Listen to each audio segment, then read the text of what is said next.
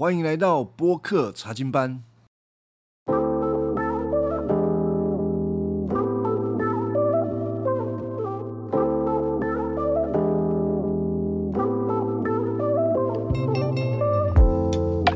好啊，我们今天要来讲《创世纪》的四十七章。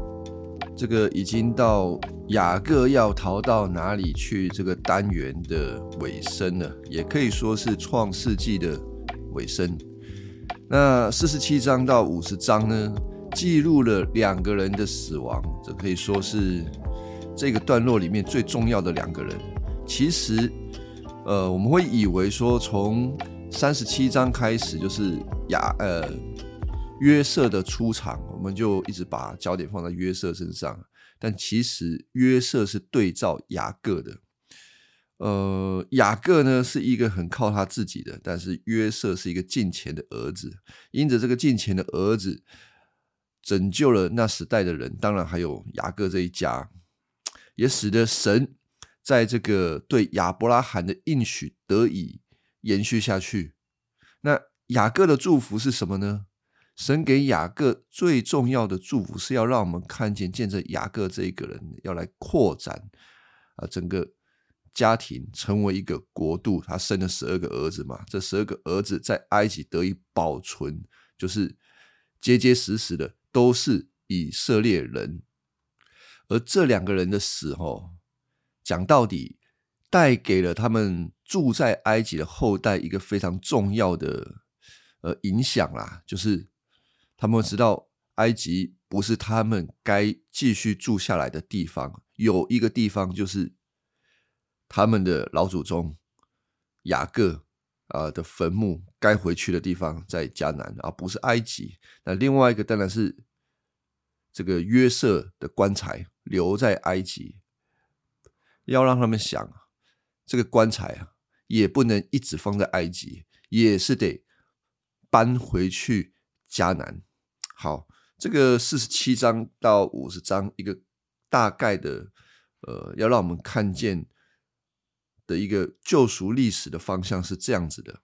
好，那我们现在来看这个四十七章，雅各刚来到埃及的时候啊，其实这个呃记录的时间就经文给我们的。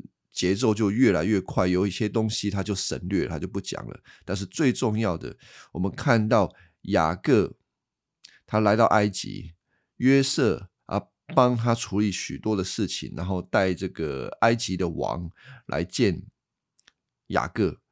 那我们说，吼，雅各的一生当中，什么事情是他最高峰的时候、最辉煌的时候？呃。就是这个四十七章啊，当他无能为力的时候，他竟然可以来见到埃及王。还有见到埃及王，他不是用一个平民老百姓的身份。照理说，以埃及王的角色来看，雅各是什么人呢？他就是一个很遥远国度来的啊，他是一个从大河那边从。乌尔从加勒底那个地方来，然后一路搬迁到迦南，然后因为因着饥荒的缘故投靠到埃及。他就是一个小老百姓啊，对他就是一个 nobody 啊。但这个 nobody 来到埃及王的面前，来到法老的面前，法老做什么了？法老接受这个雅各的祝福。呃，四十七章我们看到第七节。约瑟引他的父亲雅各到王宫来见埃及王，雅各就给王祝福。哦，这很了不起啊！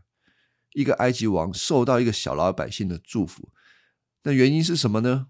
啊，当然是因为雅各的缘故啊。埃及王他看着约瑟，他把约瑟当做就是一个拯救者，全世界的拯救者。我们之前有讲过。埃及王给约瑟换了一个名字啊，那个名字就有这个意思。所以埃及王看约瑟就如同一个上帝的呃同在，在他身上，也可以把他当成就是耶和华神的代表啊。这个是约瑟在当时他一个非常重要的角色，如神一般的存在啊。如果我们用现在的话来讲。所以这个埃及王啊，他如此的敬重约瑟，对他的父亲当然也是啦。所以埃及王接受了雅各的祝福。那中间有一段谈话，谈话之后，埃及王再次接受雅各的祝福。呃，由此可见，这个埃及王对雅各跟约瑟的敬重是非比寻常的。好，接下来我们看下去啊。埃及的王就问雅各说：“你年纪有多大？”那雅各就很自然的回答说：“哦，我寄居的时间已经有一百三十年，就是一百三十岁了。”啊，这个讲完了，他后面又接了一句话，他说：“哦，我这个岁月又短又苦，远不如我祖先的。”雅各到底在讲什么？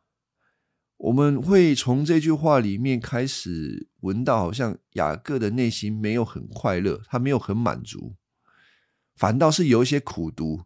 心中跟他的这些祖宗啊，可能是以撒或者是呃亚伯拉罕啊，有一些比较，所以他不觉得他是一个很快乐的人。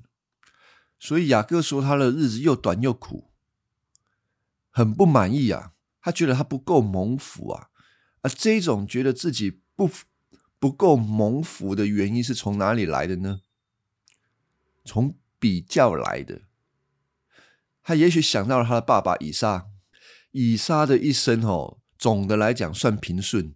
他没有像雅各一样到处奔走、到处逃命，然后很命苦又被人家骗这样子。要娶老婆也是爸爸吩咐家里的仆人把老婆带回来，不用自己千里迢迢的跑到那个舅舅家里面去娶老婆。哎，可是他这么一想的时候，他也忽略了。哎，他有两个老婆，哎，他老婆比他老爸还多，儿子生的比他爸爸还多。当然，这边有一些开玩笑的成分啊。但是雅各总是忽略他所拥有的，然后看到别人比他多的，他的心里一定会不健康，然后就会有苦读啊啊！人都是这样子啊。如果万一他想到他的爷爷亚伯拉罕呢？亚伯拉罕一生活了一百七十五岁，在迦南那个地方，人家看他是一个英雄人物，还有是一个很杰出的跟随上帝的人。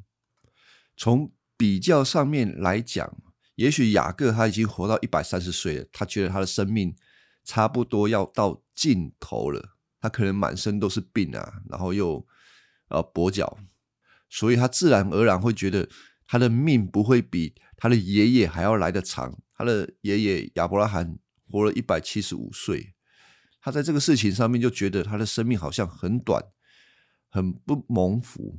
其实这个在我们传统的观念里面，也都是会觉得人活得越久就越蒙福，活得越久就能够越多的享受地上的祝福。这个是我很有感而发的啦，因为。我的爸爸过世的时候啊，呃，我的奶奶讲一句话，她说：“哦，哎呀，哎呀，你爸爸那么早死，都没有享受到什么福。”其实讲这个话背后所隐藏的概念，就是人活得越久越有福气，而且活得越久越能够享受到一些呃财务上面的儿女之间的福气。可是这个观念在今天渐渐的在改变，就是我们的医疗，哎，现在越来越发达，人的寿命也在近代当中呃有所提升。但是我们也发现，虽然寿命因着医疗被延长了，可是品质不一定好。有些人老了，身体的许多机能啊、器官啊跟着衰退。他真正能够享受到这些福分吗？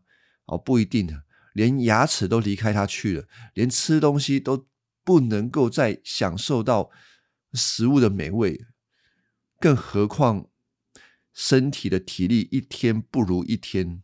所以今天的人啊，也不觉得说活得越久，好像就越有福气啦。活得精彩，活得有品质，是比活得久还来得重要的。以前有一台汽车的广告，哈，它的这个 slogan 就说“活得精彩”。哎，要怎样活得精彩呢？他就是在告诉消费者说：你如果买了这这一台车子，哈，你的生活就因此而精彩。所以你要活得精彩吗？买这台车啊！世界上面总是在告诉我们，你需要拥有更多，在物质上面，呃，享受上面，那个才叫做福气。你如果没有这些东西啊，你会过一个很平淡、无味，甚至是一个困苦的人生，不会精彩的。以至于人啊，就会很盲目的去追逐这些东西啊，迷失在这些东西里面。其实我们很希望听众啊，或者是呃人啊，可以早早觉悟这件事情，就是外在的东西并不能够实际让你的心灵感觉到充实以及是精彩。我们教会的这个有一个弟兄，他就做见证说：“哦，他以前就会想要买车子，哇，一直想，一直想。”好不容易等到他真的有能力买了那台车子，他快乐多久呢？哎，不到几个礼拜，那种快乐的感觉，因为买这个梦寐以求的东西，买到的这个感觉，很快就消失了。他就不觉得这个这台车子到底可以给他的生命、为他的生活带来什么样的精彩啊，或者是那种新鲜感啊，很快就没有了。那我以前也。听过有人，呃，一个教会的姐妹，她是专门做装潢的，啊，做高级的那种装潢，她的客户都是高级的客户，那高级的客户，他们嗯，就是住豪宅的意思啦。那前一段时间这个疫情很严重啊，然后这个住户的太太就有点抱怨了，他就说：“哈，哎呀，现在这个疫情哦，这么样的严重。”原本呢，啊，我们家里是想要换房子的，啊，我的先生跟我计划呢，我们要换一换一间房子。我们现在住的房子是两千万的，我们原本计划是要住换成四千万的，在今年，可是因为疫情来的缘故，这个计划有可能受到呃阻碍。哎呀，我要说什么呢？我敢保证。这位太太当初要住这个两千万的房子，要搬进去之前，这肯定是她梦寐以求的房屋。哎，对一般人而言，两千万的房子很了不起嘞。这个有多少人想要啊？啊，当然我自己也很想要啦。可是人内心的那种想要啊，想要得到满足是没有办法。满足了，即便他住进去两千万的房子，住到一定的程度，就觉得我们一定要在今年换到四千万的房子，所以那个东西是追求不完的。可想而知啊，如果他今年真的换到四千万的房子啊，可能呃过一两个礼拜新鲜感没有的时候，他们就开始做下一个计划，什么时候换到上亿的房子？这是有可能的。那如果人的一生一直在追求这些东西的时候，他肯定会盲目。满足感是让他觉得说：“哎，够了，我已经满足了，我快乐了。”那现在我们用圣经来看雅各跟约瑟，什么构成一个人活得精彩不精彩呢？是上帝的参与。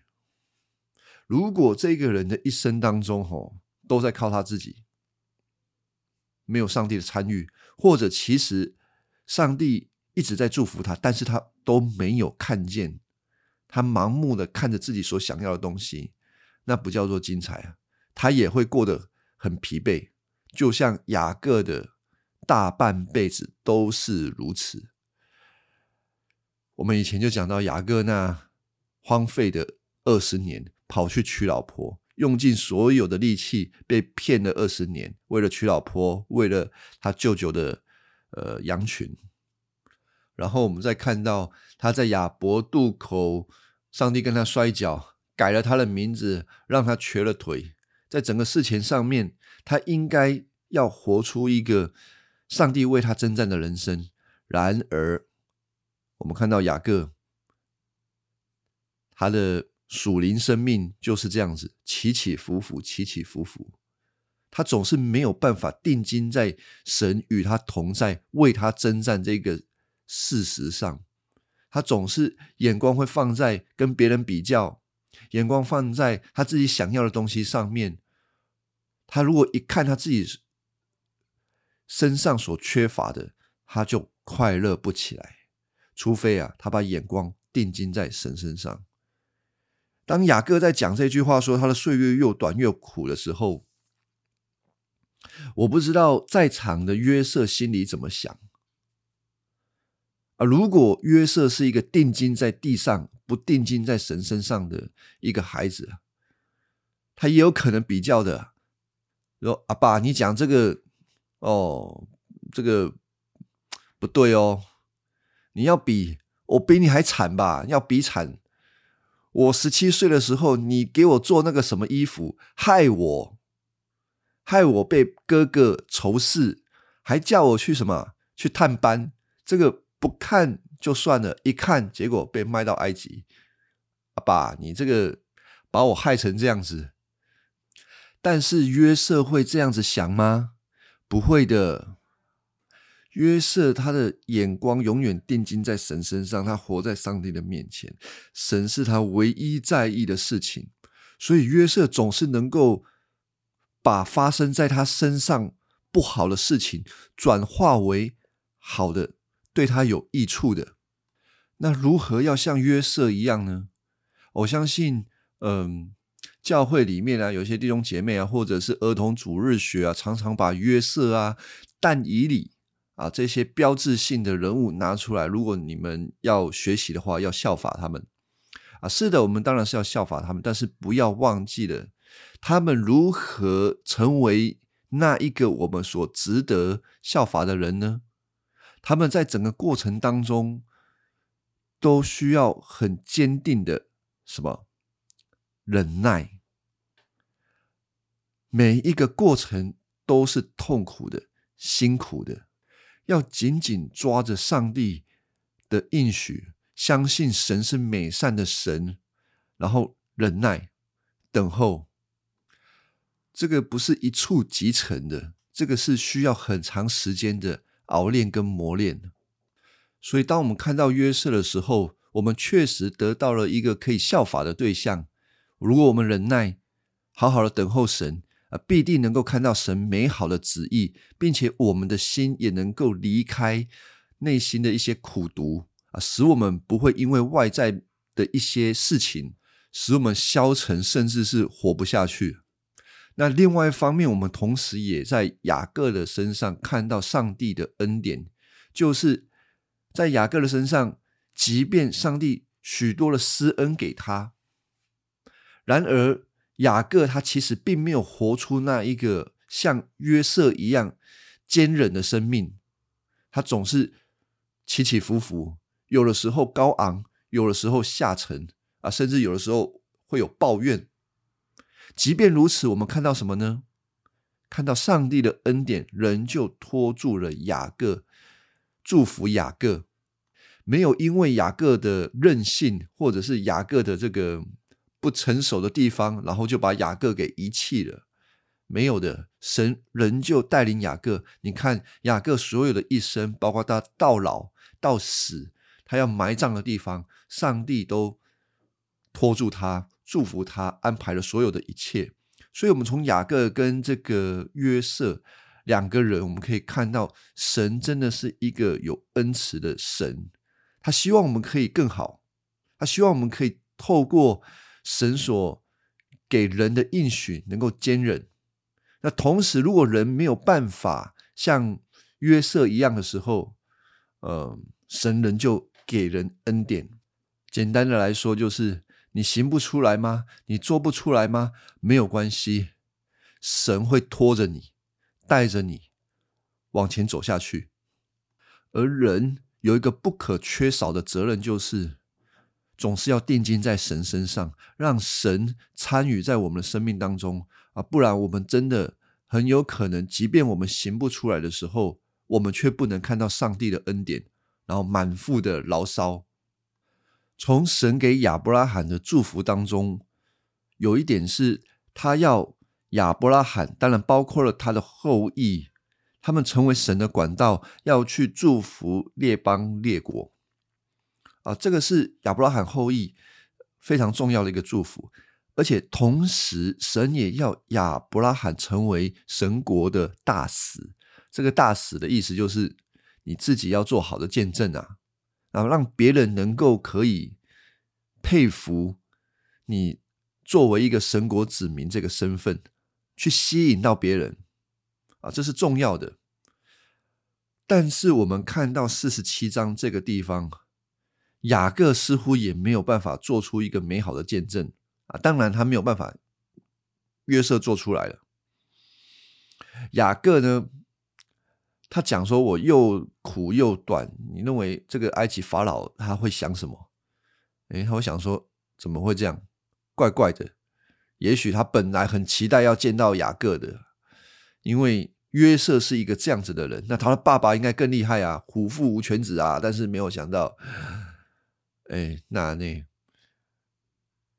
我觉得从这件事情，我们也需要思想一个基督徒。”在他的这个嘴巴上面呢，在他生命上面呢，在他跟其他人的这些社交的场合，他是用一个什么样的呃身份呢？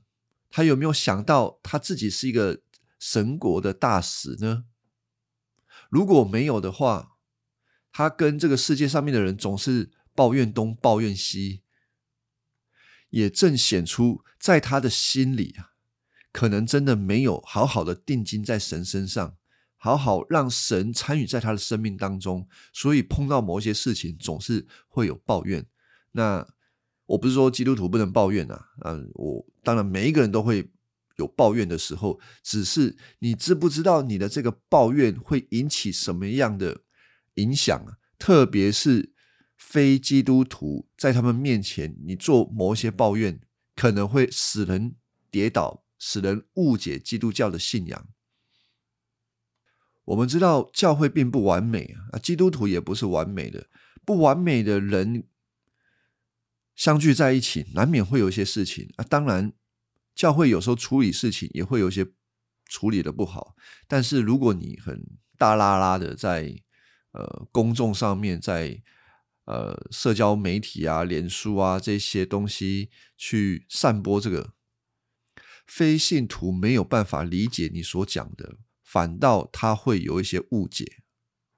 我想这个是不好的。那比较好的状况该怎么办？如果我们心中真的有一些不好的东西，我们很想讲，找人讲，那当然是找主内的成熟的去跟他讲。就像是教会里面应该要有一个牧养的机制，有一些成熟的基督徒可以陪伴，呃，帮助其他的弟兄姐妹。那使他们有一个管道，可以说出他们生命当中有问题的地方，有人为他们祷告。我想这是一个好的方式。好，这个雅各跟埃及王的会面，我想应该不只是这句话啦，可能也聊了很多。但显然摩西觉得那个不是重点，或者神就是觉得那个不是重点。这里只是要显露雅各他现在状况还是往下沉的。啊！但是接下来我们看雅各，他就会再上来啊！他的一生就是这样，总是能够呃就是这样起起伏伏的。好，讲完话呢，这个雅各又给王祝福，然后就退出了。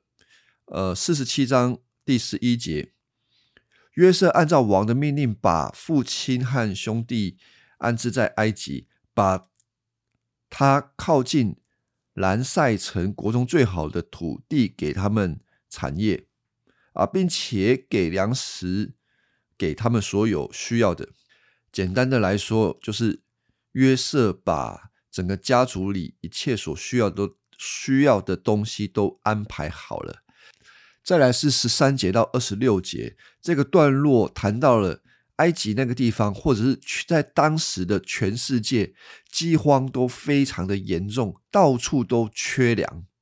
那约瑟本于一个埃及的这个呃宰相，他做了他应当做的责任。有许多的人因为没有粮食，拿钱来换粮食，甚至把他们牲畜拿来换粮食，再来拿他们的地产拿来换粮食。当然，也有一些人把他自己也卖给了埃及。约瑟在整个过程当中，收购了当时埃及全地的土地，许多的人也供埃及来成为埃及的奴隶。这整个事件，如果我们用一个比较不好的眼光来看呢，其实是错解啦。就是说，哇，这个约瑟好像发国难财啊，或者是约瑟好像趁火打劫，趁这个机会让埃及整个壮大。但是我们需要看到的是，约瑟他做这样子的事情，吼，是出于他的责任。因为他必须要为埃及负责，向法老负责。约瑟在埃及人的权下，他就必须要侍奉埃及，这个没有问题的。这个在新约当中，神也是这样命令自己的这个百姓要尊重所有一切在位执政掌权的。保罗在提摩太前书第六章第一节也说到：“凡负恶为奴的。”啊，就是在人家权下办理事情的，应当尊重自己的主人啊，免得有人借口毁谤上帝的名和我们的教导啊。所以，呃，不只是约瑟，所有的基督徒，你不管在别人的公司工作啊，你就是要为那个公司来尽忠。第二个是约瑟做这些事情，其实没有任何的不公义，因为人家需要粮食，拿钱拿。物质拿劳力来换粮食，本来就是公平的啊，没有什么没有什么不公义的事情是约瑟所做的。第三个，我觉得更重要的是，全埃及的人都认识了约瑟这个人，透过约瑟知道耶和华是神。约瑟在他的一生当中经历了许多邪恶的事情，还有苦难。然而，因着约瑟，他定睛在神身上，他把神放在他的心中，使他不论发生了任何的事情，都不会使他的心还有他的行为偏离，以至于他最后被神高举，作为一人之下、万人之上的埃及宰相。整个过程当中，神没有替约瑟开后门。我的意思就是。神没有给约瑟特别的能力，让他所受的苦难少一点啊，反而加重很多不合理的事情在他的身上发生，也没有让约瑟有特别的能力可以行任何一件神迹，没有，完全是借着约瑟愿意相信、愿意顺服的心，成就了他生命当中每一个阶段该做的事情。这也让我们想到，我们的主耶稣基督也是如此。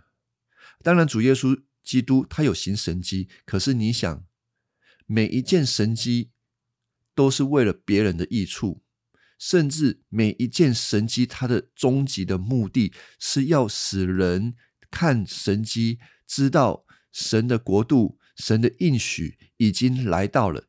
主耶稣就是那个旧约先知所预言来到的那一位弥赛亚，所以神迹的目的并不是为了耶稣自己，好像为耶稣开开个后门，好让他面对任何一个试探可以好过一点。没有，反而神加重了主耶稣许许多多的试探。当他被圣灵充满的时候，是实打实的被。带到旷野里面接受撒旦的试探，这每一件事情都让我们看见，如果主耶稣真的是神的儿子，他必定能够借着神已经说出来的话忍耐到底。主耶稣透过神所说出来的话所预言的那一些应许，然后如此照做，而不受到撒旦的诱惑。主耶稣要上十字架前的那一晚，他来到克西马尼园里面，他知道他所面对的苦难是何等的真实、残酷、痛苦。他必须要不断的祷告，甚至天使要添加力量给他。但是我也要同时讲的是，神没有替他开后门，没有因为圣灵与他同在，所以。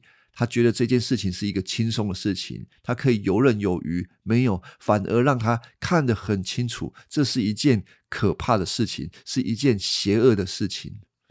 虽然是邪恶，虽然是可怕，那主耶稣如何通过十字架上面的考验呢？当有许多的人离弃他。他自己的门徒离弃他，他自己的百姓这些犹太人律法教师要控告他，要拿他，要杀害他，把他带到罗马人的手下，要钉他十字架。这一些事情发生在他身上，他要如何能够面对呢？如果主耶稣他所认为的福气只是在地上的，只是物质的，只是从人而来的，那他一定会消沉。甚至他会想要躲避。然而，主耶稣在克西马尼园祷告的时候，他说：“他对天父上帝说，不照我的意思，照你的意思。他相信天父上帝的旨意是好的，为了要拯救更多人的性命，所以他愿意接受十字架上面的考验。他让神父神的计划。”参与在他的生命当中，或者是说，他用他的顺服参与在天赋上帝的救赎计划当中。主耶稣他的生命，从他开始传道，一直到他上十字架，也只有三年半的时间。然而，就这三年半的时间，影响了全世界，影响了他死后两千多年，仍旧在继续的影响这个世界的文化。科学、艺术、教育、医疗、政治等等，当然最重要的就是要使人明白如何看待生命，如何看待永恒的事情，如何看待天国啊。所以一个人活得很长啊，不一定精彩，不一定有意义、有价值；人活得短，也不一定就缺乏。主耶稣三年半。影响了全世界两千多年。他透过他的顺服，参与了天父上帝整个救赎计划，因为他知道父神的意思一定是好的，而他看到父神所成就的事情，就快乐，就满足。主耶稣他自己也说：“不要思念地上的事，乃是要思念天上的事情。”我也勉励基督徒，或者是我们的听众。更多的来思想这件事情，你的生命当中要精彩吗？要精彩是建立在这个世界上面，还是天上的世界？如果我们更多的来思想天上的世界，那我们在地上所做的每一件事情都会有不一样的意义，而且这个意义是能够存到永恒里面去的。我们今天就先讲到这边，谢谢各位的聆听。